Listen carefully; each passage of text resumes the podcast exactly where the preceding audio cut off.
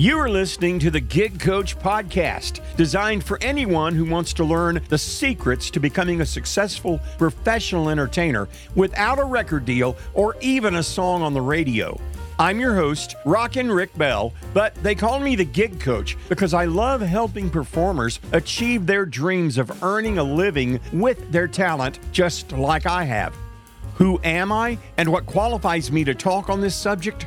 I've been a full time professional solo entertainer playing over 300 well paid gigs a year for over a decade.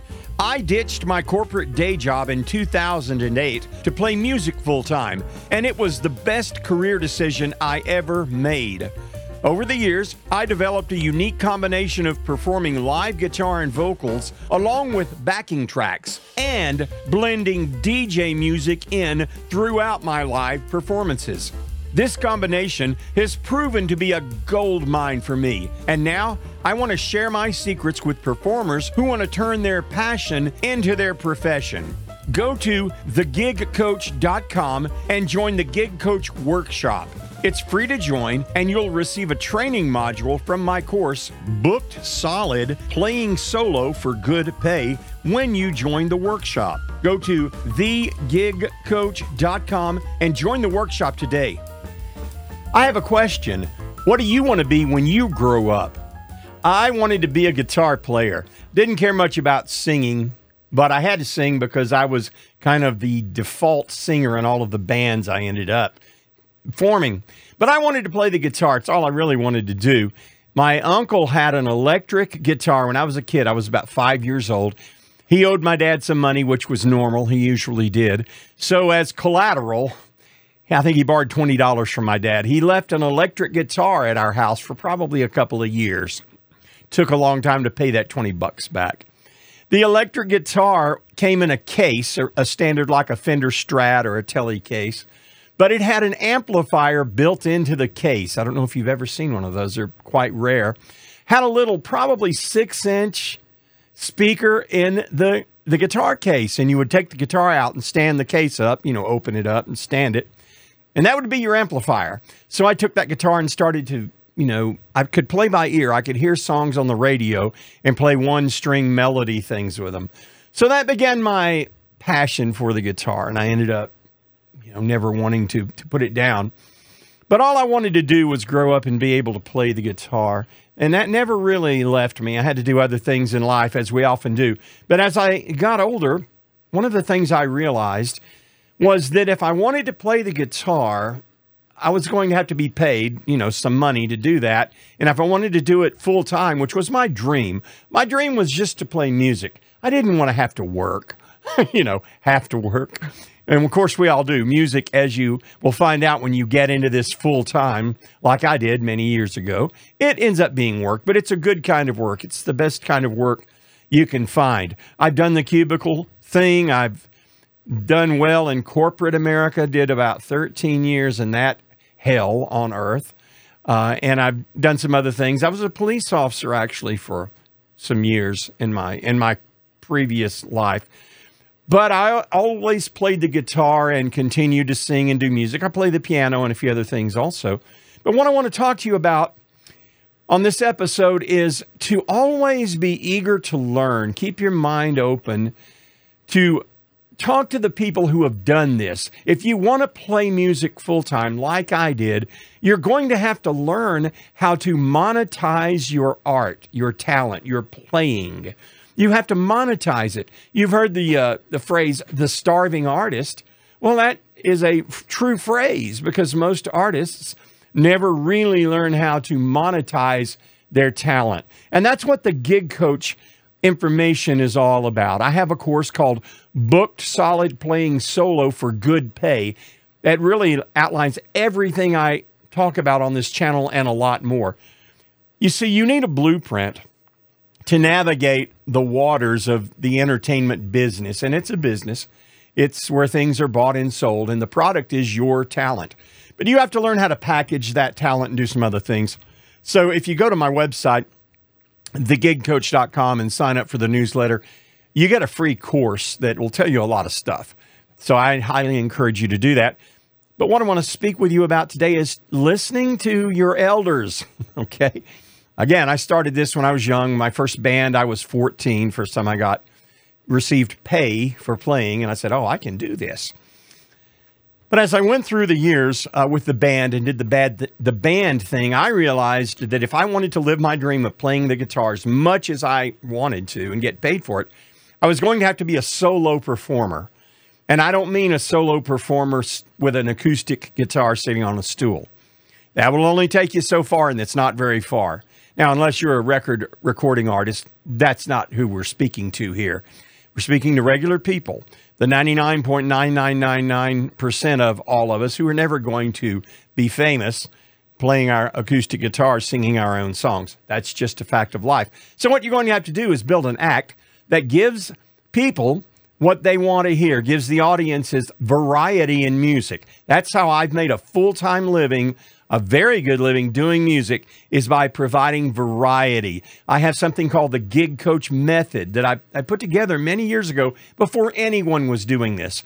And what I figured out to do was, first of all, I needed to perform with track music, well recorded track music behind me that had all the parts. I'm solo here, so I need a bass, guitar, drums, keyboards, organ, horns, strings backup vocals. I would do my own backup vocals and stack them on the harmonies on the on the uh, tracks that I made. And I've been doing that for since the '80s when they first came out with MIDI uh, music, and that's a whole nother story. But I've been doing it a long time. And I built a track library over the years. That was the first thing I had to do was get some variety in the sound of a solo artist. If you're just playing the acoustic guitar and singing, you may be fantastic you're probably better than me. That's not the issue.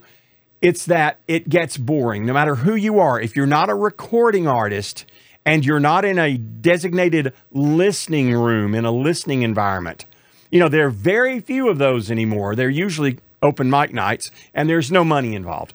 The things I talk about in the gig coach involve you earning money doing this. You can play for free forever, for the rest of your life if you choose to. You can go sit out at the, at the park in your town and put a tip jar out or, or not and just play for free. That's not what I'm talking about. This is how to build a career that will pay your mortgage payment and pay your car payment and the insurance that continually seems to go up, the utilities, you know, the grocery bill. You have to earn money to pay all those things. Then you can have a day job and do music on the side. I really wanted to perform because I'd seen some people doing it that were successful.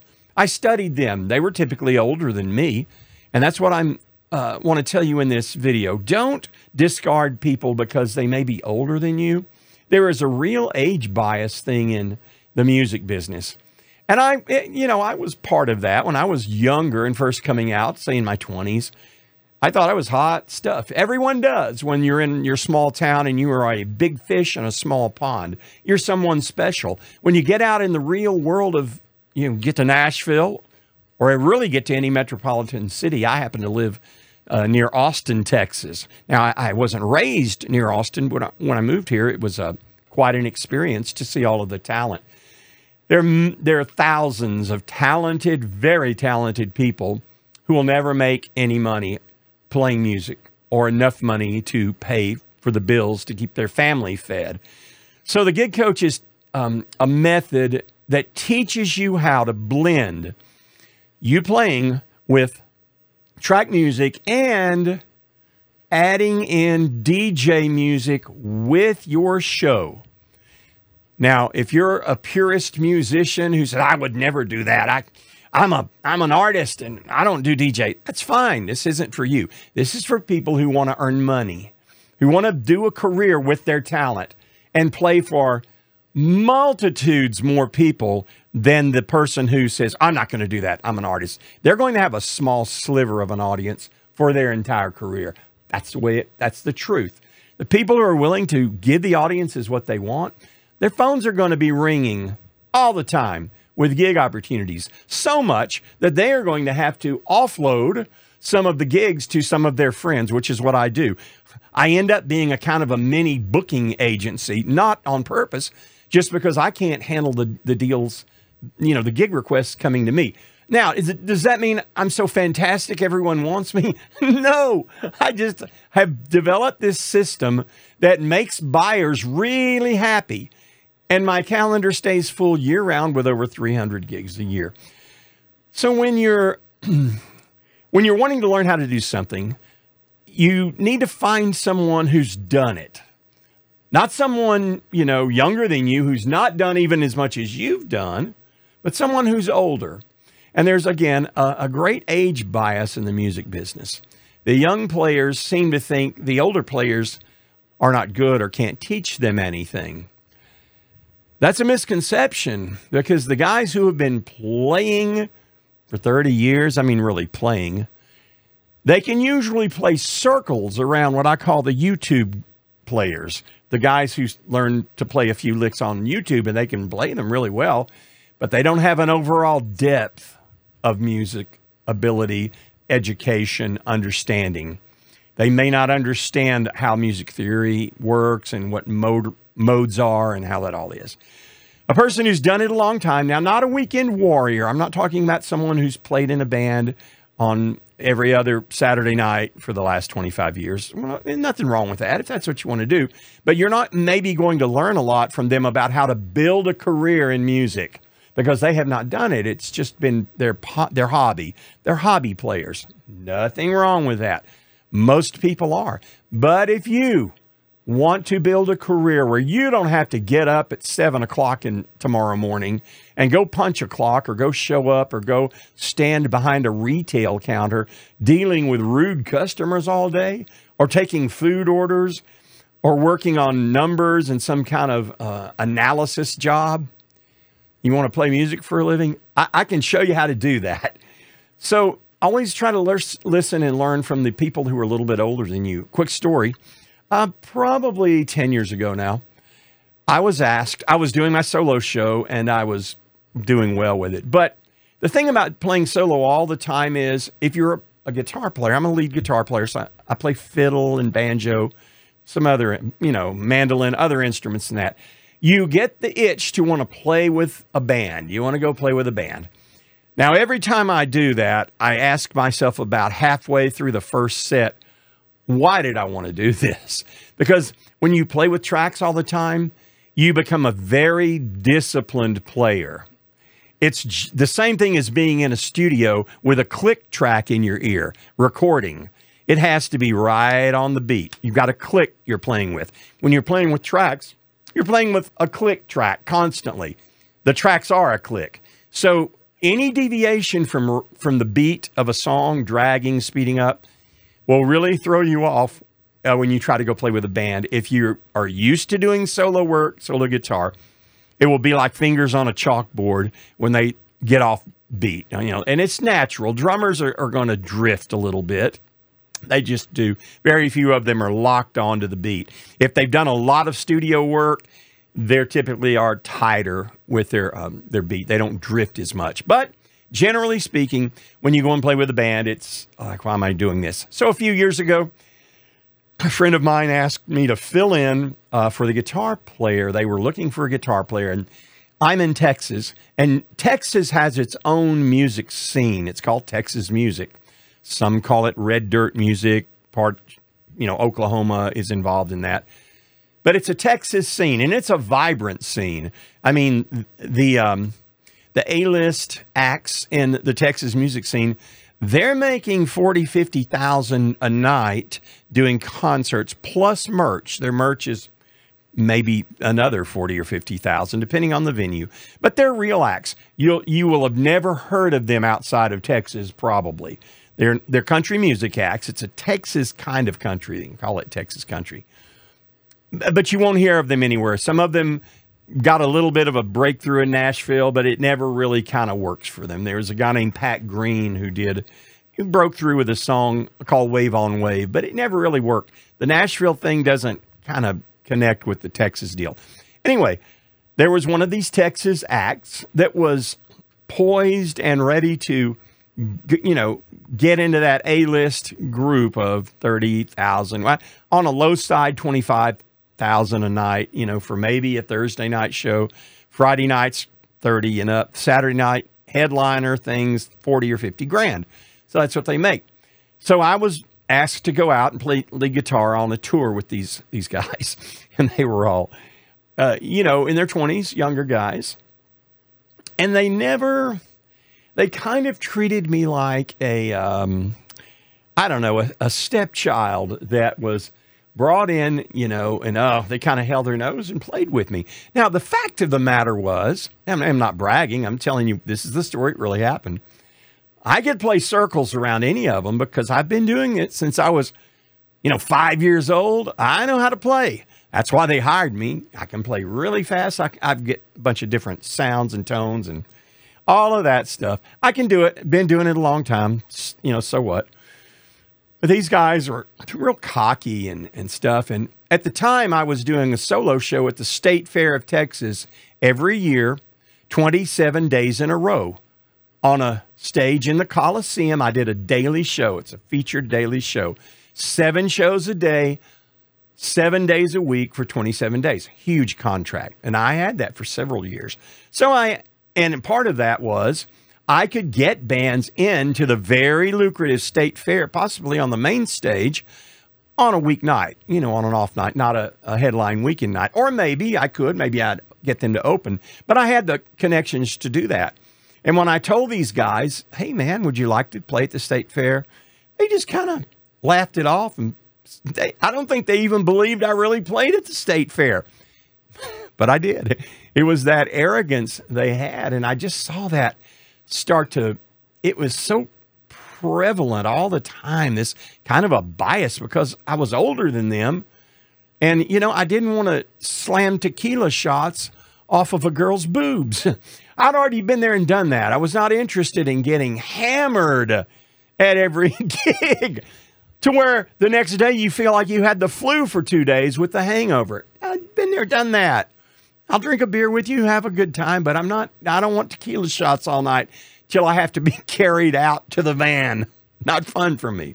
So, anyway, said all that just to say the guy that the singer, the lead singer, had money behind him. He actually was working for one of the top booking agencies in the Austin, Texas area. And he, he had all the connections. He had everything in place, had a big investor and they threw, oh my God, a lot of money, probably hundreds of thousands into his act.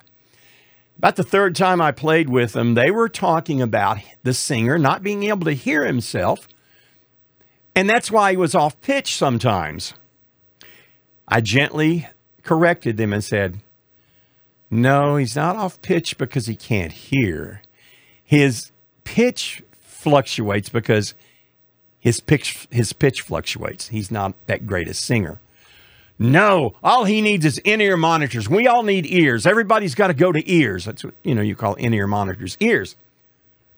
So the investor bought, I don't know, $15,000 worth of in-ear monitors and sending units and everybody had ears and that was supposed to fix the lead singer's problem.